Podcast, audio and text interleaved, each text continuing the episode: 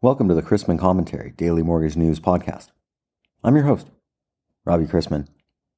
Topics on today's episode include economic forecasting, Rob Chrisman on F H F A and Ginnie Mae's joint announcement, other updated minimum financial eligibility requirements for seller servicers and issuers, and a look at how economic data released last week does little to support the case that the U S economy is currently in a recession. I'd like to thank today's podcast sponsor, Richey May, a recognized leader in providing specialized advisory, audit, tax, technology, and other services in the mortgage industry and banking. To learn more, visit richey may dot com. John Kenneth Galbraith said, "The only function of economic forecasting is to make astrology look respectable." How about forecasts of how dramatic this downturn has been for residential lenders and related third parties? What is making the headlines these days are companies that are not reducing their workforce, since on the flip side, nearly every lender, large and small, are having layoffs, as well as many vendors from small to large, like ICE's cutbacks in the mortgage group, which had operating losses for the second quarter of six million dollars. What about what's going on behind the scenes? Stratmore partner Jim Cameron notes in his latest piece, "While the industry struggles with downsizing, correspondent investors are seeing a greater incidence of manufacturing defects as loans are delivered to them. The industry is originating harder-to-do loans, and lenders are cutting staff, which is not a great combination."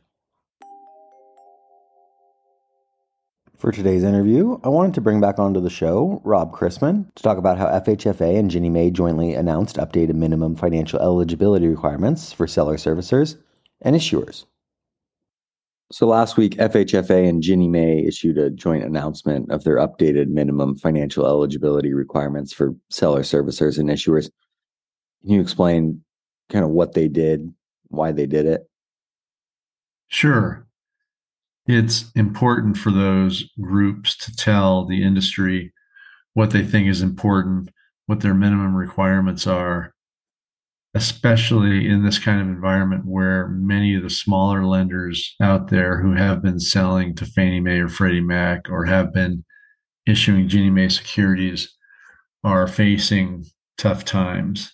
And so for the agencies to come out and establish those in black and white, it gives companies something to shoot for. And frankly, the changes really don't impact that many companies, but if you're quote, on the bubble, a smaller company who's been making money, losing money, making money, losing money, losing money, losing money. You know, it's been a rough year, rough quarters, rough months. It gives you something firm to deal with when dealing with the agencies.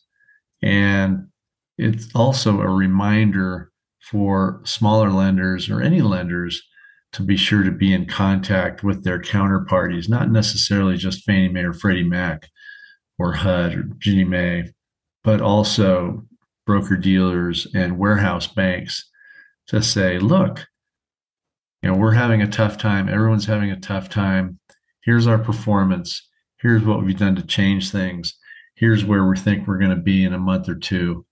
And so keeping that communication open is very important in this environment. Can you explain why seller servicers are lumped together? Seller slash servicers, I don't want to make people think they're the same thing. Mainly because you're looking for financial strength in your counterparty. And as Fannie Mae or Freddie Mac, or if you're servicing F H A, V A loans, those institutions want to make sure that you're strong and you have retained earnings. And generally, the requirements are the same, whether you're selling to Fannie Mae or Freddie Mac and have to potentially buy back loans, or whether you're servicing Ginnie Mae securities, in which case, if a loan goes bad, you will have to pony up the money initially. You eventually get paid back, but there is a period of time where you are required to deal with the uh, deal with the shortfall. And so those institutions just want to make sure that it's they're dealing with a strong entity, and the financial requirements for both are relatively similar. seller servicer. So they do get lumped in together. It's basically anybody who's dealing with Fannie Mae and Freddie Mac.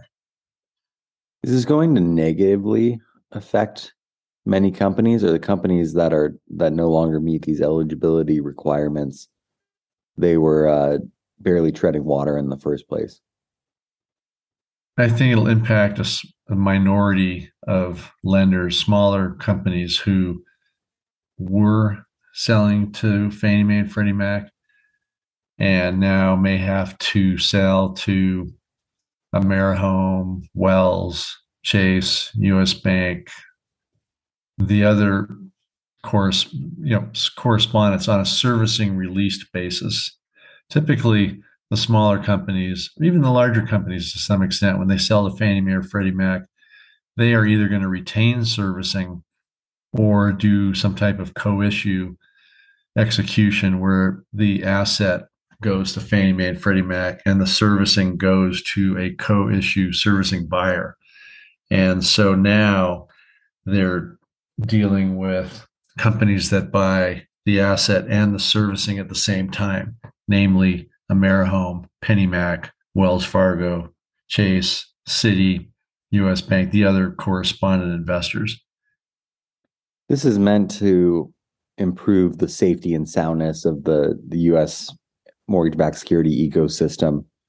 Has the has the actual M B S become a more attractive asset since the Great Recession due to things like Dodd Frank or, or C F P B rules? Is, is it now more, has the pricing improved as a result of any of this in, in the market? I would say that investors have a much greater comfort level when buying mortgage-backed securities than they did in two thousand six, two thousand eight, two thousand ten. Dodd-Frank and the C F P B and some of the other requirements and regulations that have been put in place really do help investors have a greater comfort level with counterparty risk and the ability to repay, even though it's a pain in the neck for originators. It helps investors, as I said, have a greater comfort that the mortgage-backed security or the whole loan that they're buying isn't some kind of stretch, and the buyer has the ability to repay. And that goes a long way with regard to credit quality. Finally, how has the scheduling of changes by F H F A or the agencies changed over the years? That's a good question. Nobody likes surprises. Investors don't like surprises. Lenders don't like surprises, especially when they have software in place that needs to be changed. And so I think the M B A and other organizations have worked with F H F A, H U D, and others to make sure that any changes that come up have enough advance notice to give the M I companies, the lenders, the vendors, and so forth, enough lead time to make those changes and prepare for them and test them. And I think that has been a big help in the, in the last year or so to, to make sure that that message gets through to the agencies. It's been a good thing. Agreed. Thanks for the time. You're welcome. Last week's economic data did little to support the case that the U S economy is currently in a recession. While headline retail sales were flat in July, that was influenced heavily by a sharp decline in gasoline prices, which allowed consumers to spend in other areas. The decline in gasoline has continued into August, with prices down about eleven percent month to date. As record-high pandemic-era household savings decline, the pace of consumer spending will depend on the labor market. The recent uptick in initial jobless claims paused for the week ending August twelfth as they edged down to two hundred fifty thousand. Home price appreciation is finally starting to ease, with prices up ten point eight percent over the last year in July versus fifteen percent in February. Housing affordability remains an issue, with record high prices and mortgage rates nearly double where they were a year ago. As a result, single-family building permits fell for the fifth month in a row in July as builders pulled back on new projects. Housing starts plummeted nine point six percent in July to an annualized pace of one point four four six million, as higher prices and reduced affordability left potential buyers on the sidelines. Slowing residential construction may prove a headwind for growth in the coming quarters. Despite the housing cooldown, consumers are still spending, as evidenced by the zero point eight percent increase in core retail sales. Additionally, industrial production rose zero point six percent in July, as motor vehicle and parts manufacturing picked up steam. Markets have been seesawing with each new report, and last week was no exception. The slightly stronger than expected economic data pushed up expectations for a seventy-five basis point rate hike in September, while the minutes released from the last F O M C meeting brought them back in favor of fifty basis points. The minutes highlighted the internal debate at the Fed around aggressively fighting inflation versus the worry that they could tighten more than needed to achieve the goal of price stability.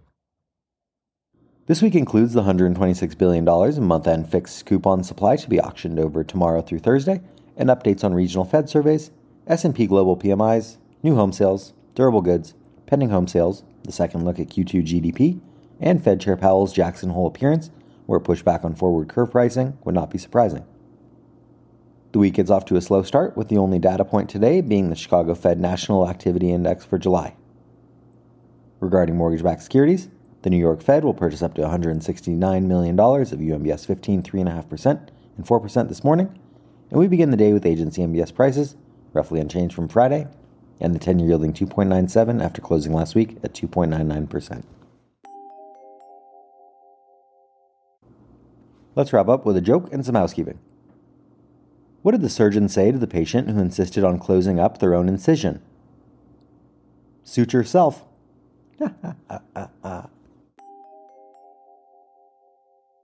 Thanks again to today's podcast sponsor, Richey May, a recognized leader in providing specialized advisory, audit, tax, technology, and other services in the mortgage industry and in banking. If you have any questions about the podcast or sponsoring opportunities, send me an email at robbie at rob chrisman dot com. Visit rob chrisman dot com for more information on our industry partners, access to archived commentaries, and how to subscribe to the daily mortgage news and commentary. To listen to or download past episodes of this podcast, search Mortgage News on any platform you get your podcast from.